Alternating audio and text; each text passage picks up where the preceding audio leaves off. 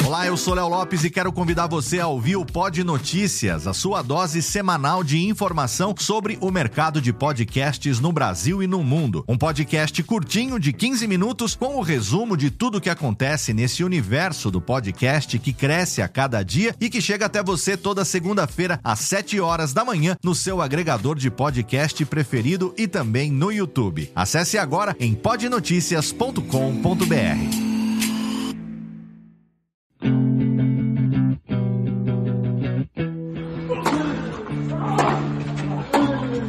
Começa agora o Backhand na Paralela, o podcast sobre tênis que vai além das quadras. Apresentação de Jeff Paiva e comentários de Ariane Ferreira. Ready?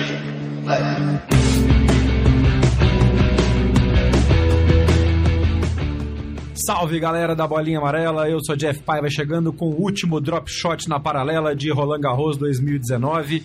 Ao final de duas semanas de muito saibro em Paris, temos um velho campeão. Ariane Ferreira, deu Nadal de novo. Novidade, Estamos todos surpresos, só que não. Bora falar de tênis, meu povo. Bora falar de tênis, bora falar do rei do saibro que não adianta. Entra ano, sai ano, entra desafiante, sai desafiante. Continua dando Rafael Nadal em Paris. Que coisa absurda. É... Esse é o programa para falar, para fechar Roland Garros. Depois a gente vai voltar com o backhand na paralela tradicional mais para frente. Então a gente não vai ser muito extensivo. Vamos tentar falar do que funcionou para o Tim, que foi basicamente o segundo set. O Tim entrou em quadra cansado, a gente sabia que ele ia entrar, entrar, em quadra cansado, mas não reclamou, não aparentou estar desmotivado, fez o que podia no primeiro set. O Nadal efetivamente ganhou o primeiro set do Tim. No segundo set, o Tim mudou a estratégia, passou a, a, a alongar menos os pontos, a partir para o ataque e aí conseguiu quebrar o saque do Nadal no momento necessário, que era no 5 a 4 do. No, desculpa, no 5 a 5 do segundo set. E aí parecia que ia ter jogo. Só que não, né, Nani? Não, porque o Nadal mudou a tática do jogo e abriu 3 a 0 com muita tranquilidade no terceiro set. O time demorou para entender o que estava acontecendo.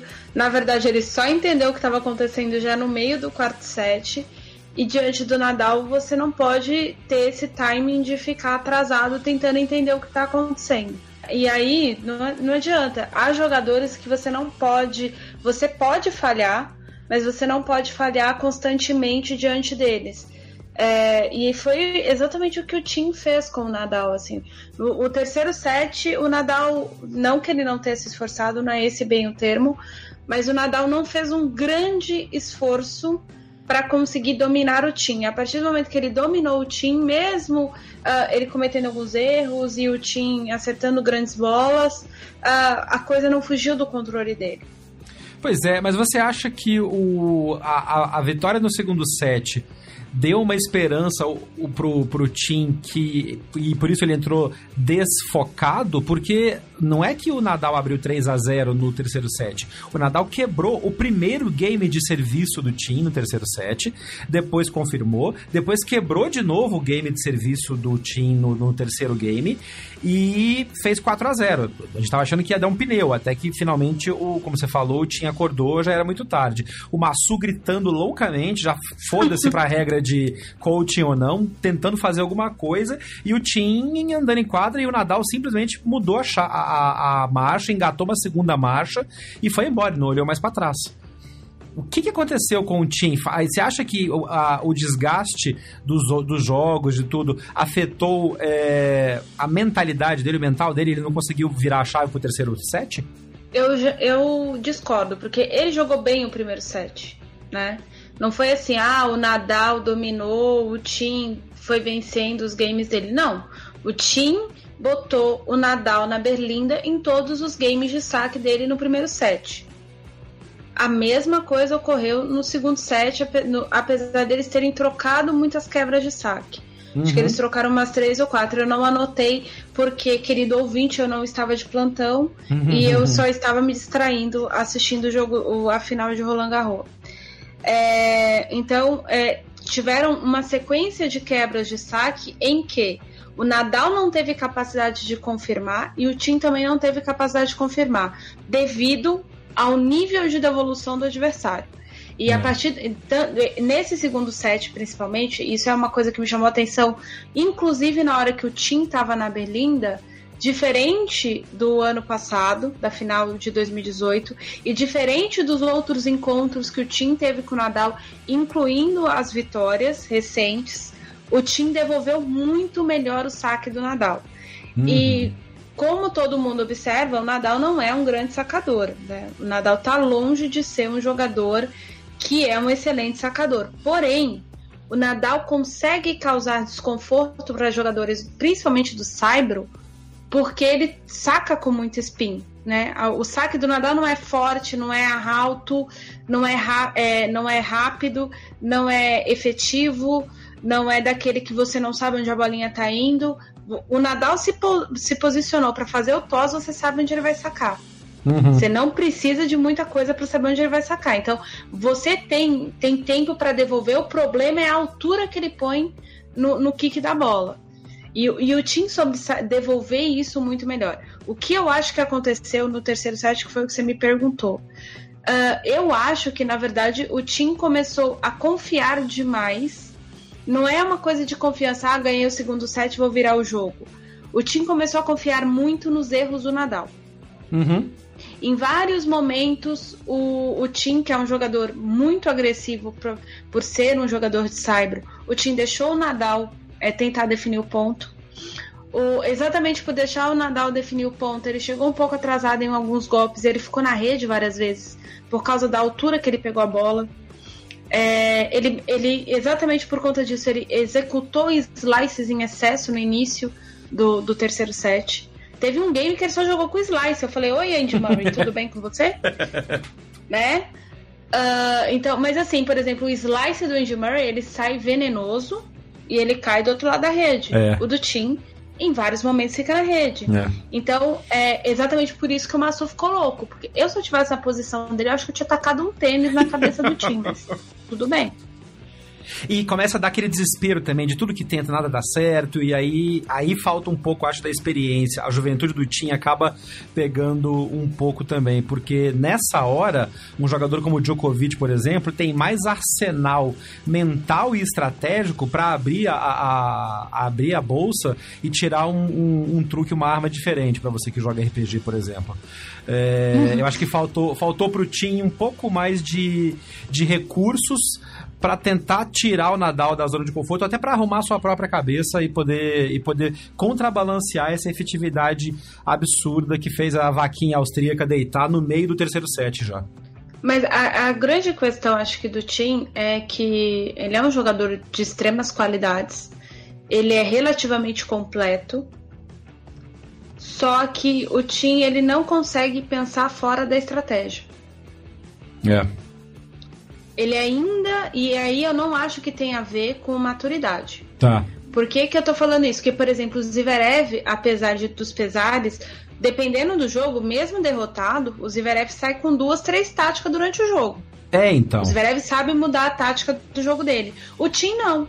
E tanto é que eu falei que o Massu tá fazendo um grande trabalho, por quê?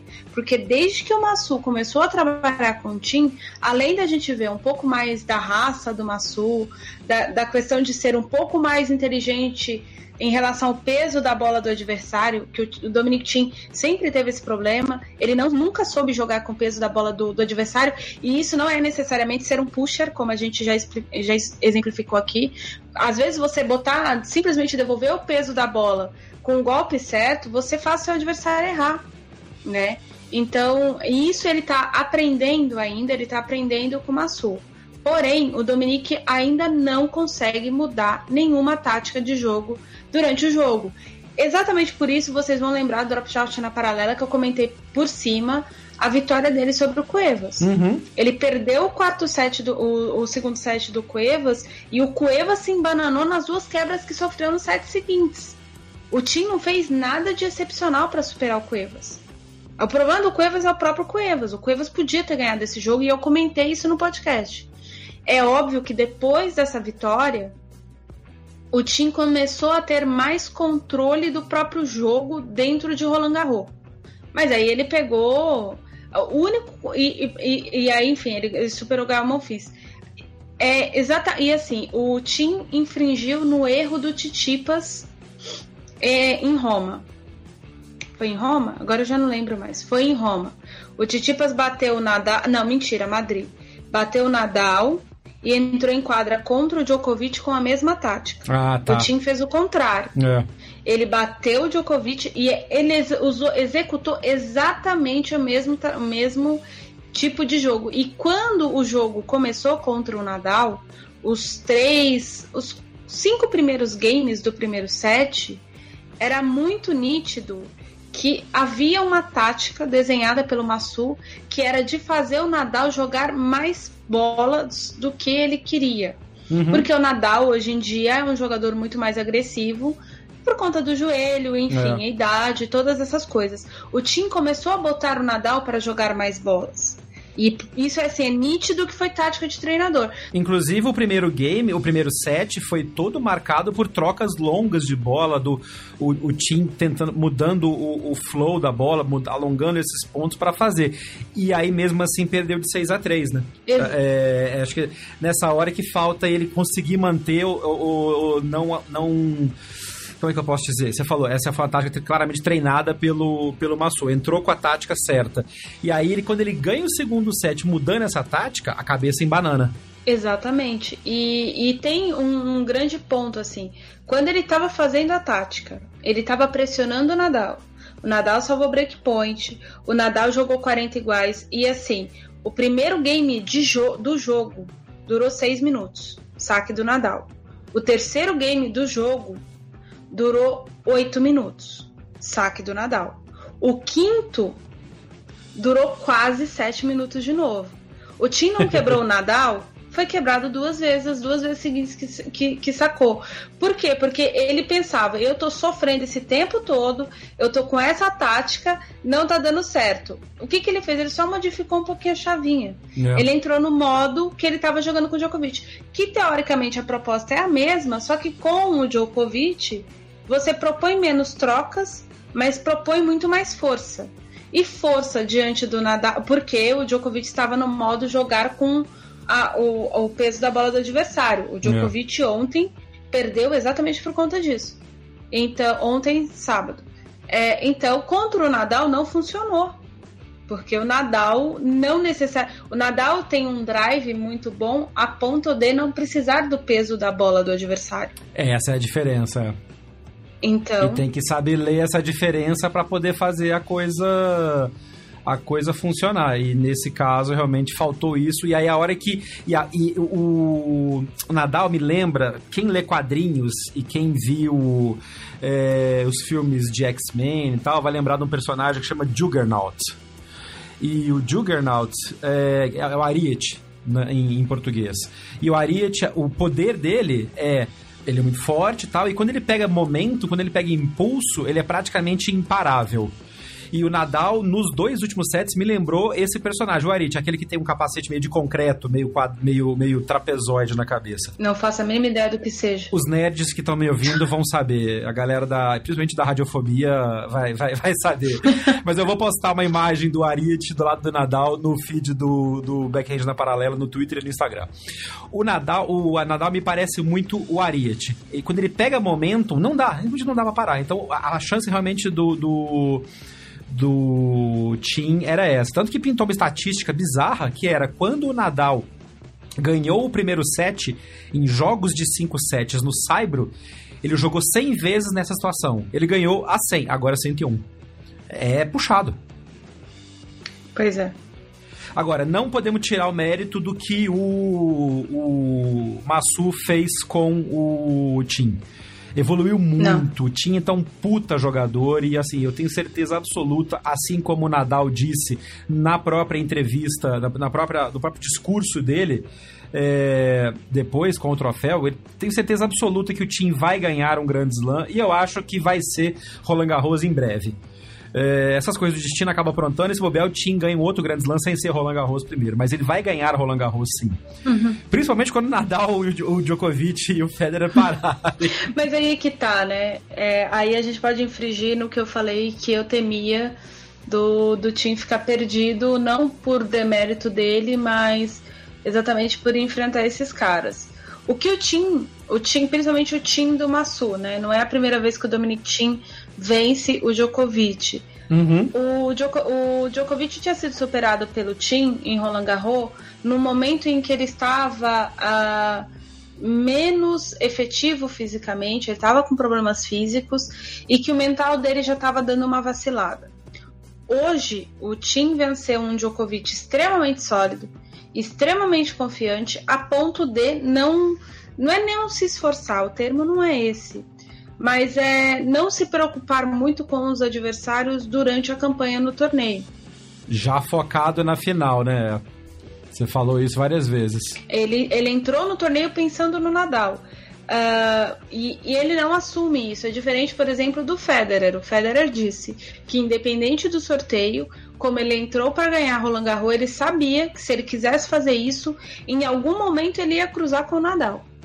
Ele sabia disso. E se ia ser na final, se ia ser na semifinal, onde for, fosse que ia ser o encontro, para ele era indiferente. Ele sabia que para ser campeão de Roland Garros ele tinha que vencer o Nadal. Já o Djokovic não. O Djokovic, primeiro por uma questão de ranking e depois também por uma questão lógica, ele pensou: quer saber de um negócio? Eu tenho que enfrentar esse cara, então vou me, separar, vou me preparar para isso. E ele não estava preparado para o time do Massu. Ele estava preparado para o time do Guter Bresnik. e isso é bastante, isso é bastante é, interessante a respeito do Djokovic, porque a gente já pode observar que se os jogadores começarem a não temê-lo, vai ficar mais fácil bater o Djokovic. É. É verdade. É, atirador, atir, francos atiradores de Grand Slam recentemente tem dado trabalho para o Djokovic. Então, por exemplo, o jogo do Djokovic com Shapovalov no Australian Open é extremamente emblemático. O Djokovic perdeu um set para ele mesmo. O Djokovic sofreu com o Shapovalov os quatro sets. É.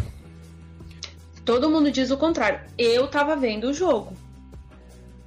Então, se as pessoas pararem de pensar, oh meu Deus, é o Djokovic, os resultados ruins vão começar a chegar para o Djokovic. E é, aí é uma coisa que eu vou chamar a atenção, é um convite para os nossos ouvintes acompanharem o circuito. Eu não sei o que esperar do Djokovic quando as derrotas começarem a chegar. É, é, esse é um bom ponto. Não só isso, quanto o quanto a perda do a perda do Djoko Islam, do Novak Islam, que seja, que ele estava buscando, vai afetá-lo, porque ele tá, o drive dele estava muito focado para isso. Ao perder na semi, como é que será que ele entra agora para temporada de grama e para temporada de, de rápida? Será que ele vai dar uma parada, vai descansar? Não falou nada ainda. Tem a coisa política, tem um momento aí de, de um, talvez uma mudança de rotação na, no motor do Djokovic, né? Sim, e, e aí você citou a coisa política.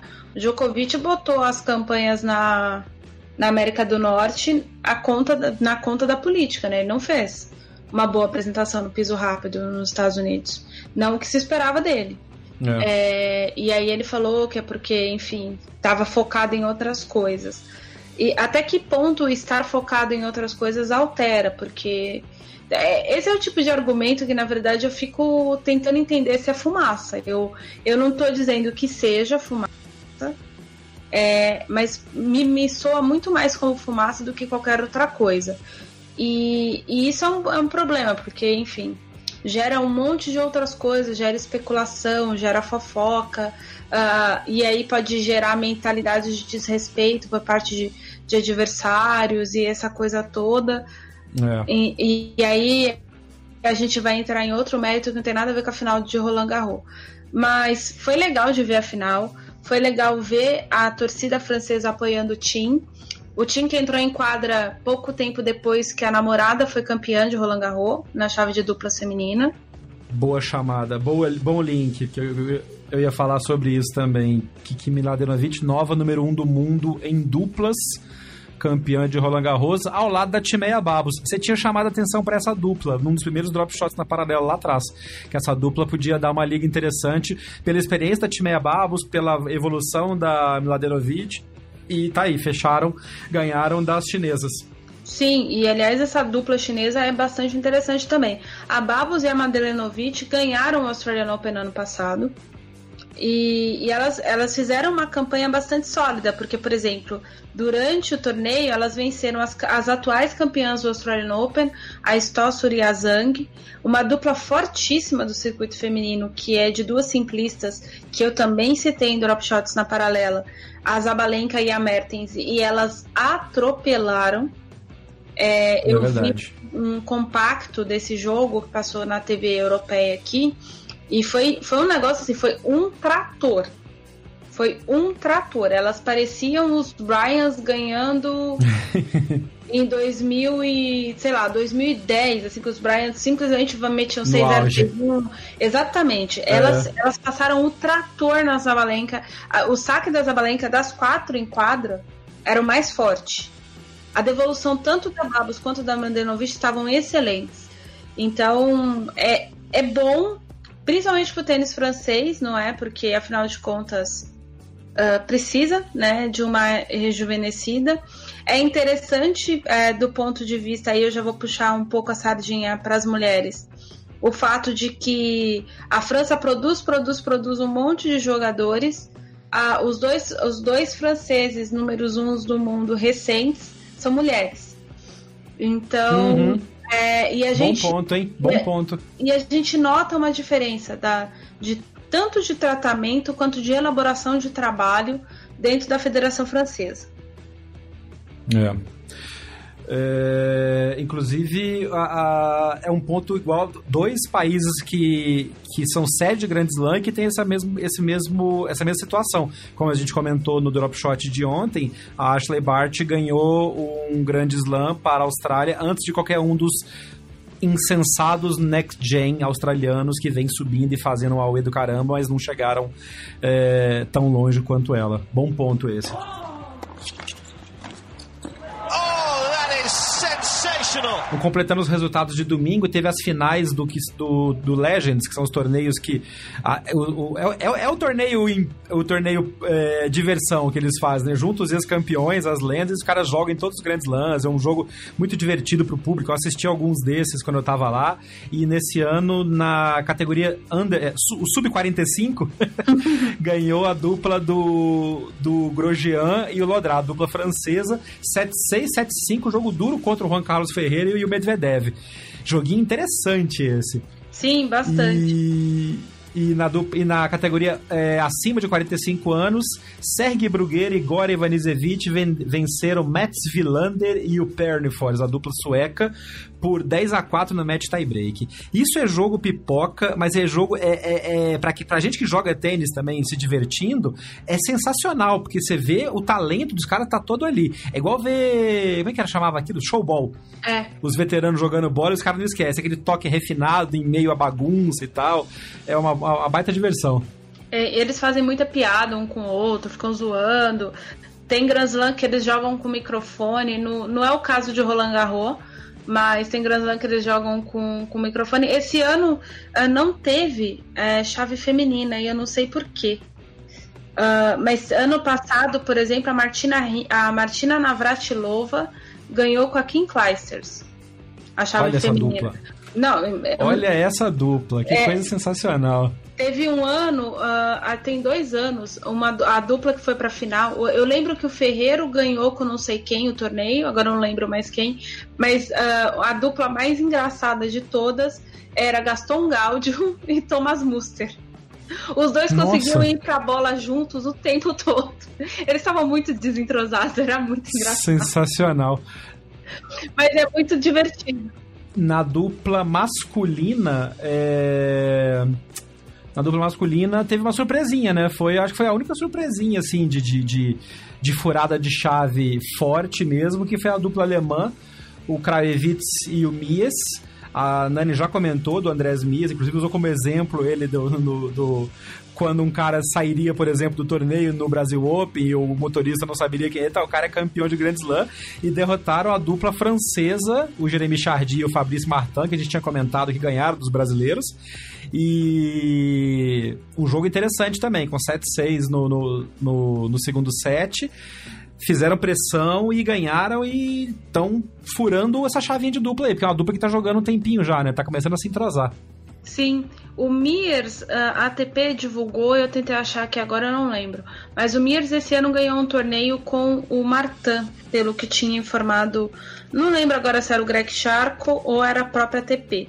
Ou seja, o Greg Charco é basicamente a ATP é, fazendo estatística, é. dá na mesma. Mas foi alguém que, que tinha colocado que o, o Mir ganhou um torneio com o Fabrice Martin. Que legal. Que era a dupla francesa. A dupla francesa que derrotou o Marcelo Melo e o Lucas Kubot. E fez semifinal e superou a, banda, a dupla favorita que é o Cabal e o Fará, né? Eles, eles ganharam é. do. E ganharam com autoridade, ganharam 2-7 sem, sem dar muito susto. E o Kraevitz e o Mies ganharam da dupla queridinha de quase todo mundo que não era francês, que era o Guido Pella e o Diego Schwartzman, que de novo fizeram uma boa campanha no Cyber e chegaram na semifinal de Roland Garros. Sim, eles estão jogando super bem. É, aliás, a ATP deve, ele deve ter feito alguma final com o. Porque eu acabei de entrar no perfil do cara. A história é a seguinte: os dois ganharam juntos o ATP de Nova York e o segundo título da dupla é Roland Garros. Ah, você vê que coisa. Você vê. É, é o maior exemplo, assim, essa dupla, quem, quem acompanhou a chave. Eu não sei se a chave de duplas passou na TV brasileira. A final foi televisionada aqui. E foi muito divertida a final. Uh, Teve um momento que a torcida começou a ver que a coisa estava apertando pro lado do Martin e do, do Chardy, a torcida foi para cima e os alemães foram, e aí os gregos que acho que tinham comprado o ingresso, todos os ingressos baratos de Roland Garros foram comprados pela comunidade grega. então tinha grego para todo lado, os gregos começaram a gritar para os alemães e foi, foi uma bagunça, foi um negócio muito divertido, foi um jogo bastante tenso no segundo set. Então, é, eu deve ter melhores momentos no site de Roland Garros. Quem não pôde acompanhar, acompanhe. Foi uma grande campanha dessa dupla e o que essa dupla prova pra gente é o seguinte: apesar de a ATP ter começado a investir em duplas e depois deu meio que de ombros, exatamente por conta dessa coisa da Next Gen e tudo mais. A gente tem tido chaves de duplas extremamente interessantes em torneios. Não é de hoje, já tem umas quatro ou cinco edições do ATP Finals, em que o ATP Finals de Londres é mais interessante nas duplas do que em simples. Uhum.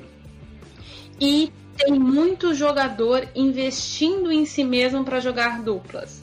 É o caso desses dois alemães. O Miers, como eu, eu, eu, eu citei ele porque ele sempre está no Brasil, eu já é. ouvi jogando várias vezes. Ele sempre joga só duplas, então eu acho que é uma escolha que ele fez. E aí é um bom, um bom sinal também, por exemplo, para o Marcelo Demoliner, que por que, que, eu tô falando isso? Porque o Demoliner tá investindo em duplas, uhum. tá focado em treino. A gente tem visto, obviamente, duplas como o Schwartzman e o Pella jogando, o, o João Souza e o, o, Leonardo Maia, que são dois simplistas, estão tendo muitos bons resultados. Porém, a gente tem que lembrar que esses caras entram na chave de duplas é, com o ranking de simples. Se a regra mudar, como tem acontecido a campanha interna dentro da ATP, e, o cenário vai mudar e a coisa vai ficar bastante interessante para todo mundo. E duplas é legal pra caramba, cara. Inclusive, nós temos um. É, eu tô, eu tô começando a ter essa suspeita mais comprovada. Nós temos um duplista em formação com bastante sucesso na categoria mais jovem brasileira, porque o Orlandinho, o Orlando Luz, ganhou mais um título de duplas essa semana, agora num Challenger, não é mais Future de TF, o Challenger de Little Rock em Arkansas, que é, é a cidade natal de Bill Clinton. É, cultura inútil aqui, mas tudo bem. Só para localizar Little Rock, é no meio do interiorzão dos Estados Unidos, aqueles torneios que a galera tem que ir pra jogar. E o Orlandinho foi lá e faturou e foi campeão de duplas, salvando muito match point na final. Tá, tá pintando aí talvez um bom duplista de nova geração, hein? Sim, seria bastante interessante para ele, inclusive. Porque realmente, assim, alguns resultados em simples ele tem conseguido fazer, mas é, ele tem ido muito melhor em duplas. Ele, ah, e como eu já disse, eu disse até em um episódio recente que eu acho que o Fabrício Neis de, é, demorou para ter esse estalo de jogar duplas. É, tomara uhum. que o uhum. Orlandinho, enfim, se encontre, que se ele achar que tem que jogar simples e duplas também, o que, que tem de mal nisso. Mas o, eu sempre fico com a frase do Bob Bryan. O Bob Bryan uma vez disse, disse pra gente aí no, no Brasil, tava jogando aquele torneio do, da Gillette Federer Tour que teve, uhum. e ele disse, alguém perguntou pra ele, mas por que, que você inventou de ser duplista? E aí ele, ele disse, um dia eu descobri que eu jamais seria bom o suficiente para ser uma pessoa jogando sozinha. Eu precisava de alguém jogando comigo ninguém melhor que meu irmão. E sabia que com ele eu poderia estar entre os melhores. Boa. É, e, e, aí é uma, uh, o que acontece é o seguinte: como o tênis é um esporte extremamente individual, em que você começa sozinho lá com 7 anos de idade, é uhum. muito difícil você reconhecer que para ser um dos melhores, você precisa de alguém ou de alguma coisa que independe de você age por vontade própria.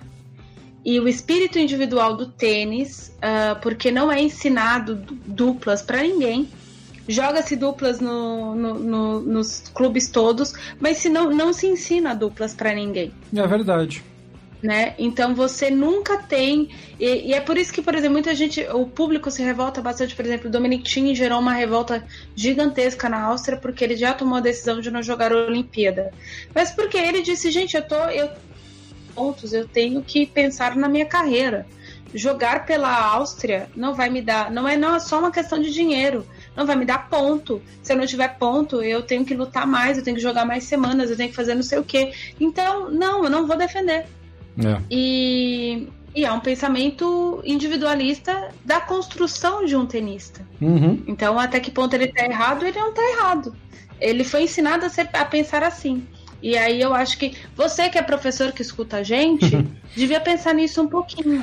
Eu vou, vou, vou puxar a brasa e defender a minha sardinha aqui, porque o Thiago Previde, que é o nosso professor lá na Paulistana, joga, é, coloca a gente para jogar duplas e estratégia duplas também. Então, é, é, até que tem. Não, não tive nenhum outro professor em todos os meus anos nessa indústria vital que me ensinou nada de duplas. O Thiago tem essa noção, coloca para jogar duplas, porque ele fala que duplas ajuda a entender para simples, também tem isso. Mas é um belíssimo ponto que a Nani falou. Se você conhece algum professor, faz aula com alguém que ensina duplas, tática de duplas específicas, manda pra gente que a gente quer destacar por aqui também que esse é um bom ponto. E nessa nota positiva e de construção de carreira e de inteligência, a gente encerra essa cobertura de Roland Garros 2019. Eu quero agradecer muito primeiro a Nani por estar tá sempre disponível num horário complicado, como vocês já sabem de ouvir a gente, ela mora em Portugal, está estudando, trabalhando, então são os horários são mais complicados. A gente está tentando entender como a gente vai fazer agora ainda para a rodada quando começar o US Open Series, porque muda para os Estados Unidos e vai ser aquele show de horror dos calendários, mas vamos lá. Eu queria agradecer muito também ao time da Radiofobia Podcast Network, que ajuda a gente a colocar no ar, principalmente o Gui de la Coleta, que faz as artes, as capas dos nossos episódios. Parceiraço, está sempre disponível, ajudando a gente a colocar no ar isso. E ao time da Brunch, a agência que faz a comercialização do podcast. Tamo aí, tamo aberto, vamos pegar esse patrocínio, vamos ajudar a gente a continuar levando para vocês todos os lados do tênis na quadra, no clube, cadeira de rodas, infantil, o que quer que seja. Nani, seu, suas últimas palavras sobre Roland Garros 2019, além de só da Nadal. Além de só da Nadal, quero fazer um, uma lembrança que a gente fez esse, essa, essa lembrança nas nossas redes sociais. É, dia 8, ontem, fez um ano do falecimento da Maria Esther Bueno. Se você tem alguma fé uh, emane boas energias para ela, seja lá onde quer que ela esteja. É, eu passei por uma situação muito difícil ontem também, de novo, uh, como foi a situação da morte da Maria Esther Bueno. E o que eu posso dizer para vocês é que se vocês estão ouvindo a gente, se tem TVs transmitindo tênis, se a, pessoas podem jogar tênis com você, se existe o, o, os professores legais, os que ensinam duplas e não, Uh, se você tem isso na sua cabeça, a gente tem muito uma memória recente achando que é o Guga. O Guga só existe para o tênis porque a Maria Esther Bueno existiu antes. E, a More... e porque o, Thomas Koch veio depois dela. A gente não pode uhum. deixar a memória do nosso esporte morrer. A gente não pode deixar. Então esse é o primeiro pedido que eu faço para vocês. Se vocês gostam, se o Federer é incrível, é porque teve mulheres, por exemplo, como a Simone Mathieu, se teve gente como o Rod Laver que foi homenageado hoje na final de Roland Garros, foi ele que entregou o troféu. É, se essas pessoas de hoje, se você pode aplaudir um monstro sagrado como Nadal levantando seu 12 segundo Grand Slam numa mesma casa, é porque teve gente que veio antes deles. Então a gente não pode deixar a memória do nosso esporte morrer. Esse é o primeiro, esse é o primeiro recado que Roland Garros passa pra gente. O segundo recado é o seguinte: eu adorei o torneio, porque é, na sequência do Australian Open provou pra gente que um a gente tem que acreditar nos nossos jovens. A gente viu um monte de meninas novas, os meninos fazendo bons jogos. O que o Titipas fez em Roland Garros foi muito acima do esperado. É, a gente teve grandes jogos de tênis nas quadras aleatórias. E uh, uma outra coisa que a Roland Garros nos ensinou: às vezes a gente aposta muitas fichas em quem está no topo. E aí acontece de ver, eu, eu, recebi uma mensagem no meio de Roland Garros na primeira semana de, um, de uma pessoa que é meu leitor, acredito que seja ouvinte também, dizendo o seguinte: Ariane, não aguento mais ver o fulano de tal, porque é chato. E aí a pessoa começou a citar outras pessoas, vocês devem estar pensando que é o Djokovic, não é necessariamente do Djokovic que eu tô falando. E inclusive ele citou o Djokovic no meio. E eu falei para ele, é porque toda vez que você para para assistir tênis, você pensa no top 10. É. E tem um momento que para se manter no topo, você tem que se tornar burocrático. Até chegar ao topo, você precisa buscar alternativas. E o tênis é muito mais divertido quando tem em quadra gente que busca alternativa. É exatamente por isso que a gente teve quatro grandes finais. A final, as finais de duplas feminina e masculina foram muito bem jogadas. As finais, tanto feminina quanto masculina, foram muito bem jogadas. A gente pode ter a impressão de que o Nadal simplesmente dominou o time. Não foi isso. A Bart não dominou a Vondrusova o tempo todo. A, a Vondrusova trouxe coisas novas para a Bart que provavelmente a Bart não está nem é, é, acostumada a enfrentar. Então é isso. O que, o que Roland Garros ensina pra gente? Primeiro, vamos sair da zona de conforto e acompanhar mais uh, o circuito inteiro como um todo, para a gente não se surpreender uhum. com certos nomes. Segundo, é. vamos preservar a memória do nosso esporte. O Roland Garros ontem, eu não lembro se a gente falou no episódio do Drop Shot de ontem, homenageou a Chris Evert, que é uma foi. das maiores tenistas. Eu não lembro se a gente falou, mas a Chris a Evert foi. Comentou, é foi homenageada. Então é isso, vamos preservar Mas a memória. Merece homenagem todo dia. É isso Exatamente, aí. ela é incrível. E, gente, obrigada pela paciência, entender que a gente não estava conseguindo gravar todos os dias. Vamos tentar fazer isso para o Wimbledon, quem sabe a gente consegue. É, e é isso, a gente segue aí com, com backhand na paralela semanal, falando de coisas. Mandem temas pra gente, suas dúvidas. E é isso, a gente se vê. Obrigado, Nani. É, obrigado a você que ouviu a gente nessas, nessas duas semanas de Roland Garros, que mandou mensagem pra gente, que comentou que começou a acompanhar outros tipos de tênis por causa do que estava ouvindo aqui no, back, no backhand, no drop shot na paralela. Isso é muito recompensador pra gente e a gente se encontra na semana que vem com o backhand na paralela e daqui a mais ou menos um mês com o drop shot na paralela Wimbledon. Um abraço e até lá. Você ouviu o Drop Shot na Paralela. Não deixe de acompanhar diariamente as informações atualizadas no Twitter, Facebook e Instagram. BH na Paralela. Este podcast foi publicado pela Radiofobia Podcast Network. Oi, eu sou o Antônio Viviani e quero convidar você a ouvir o nosso podcast Voz Off. Desde julho de 2017, eu e meu amigo Nicola Lauleta temos o prazer de conversar com as grandes vozes do rádio, da TV e da publicidade do Brasil e trazer suas histórias até você. Se você, como nós, é apaixonado por locução, acesse vozoff.com.br e acompanhe nossos episódios aqui na Radiofobia Podcast Network.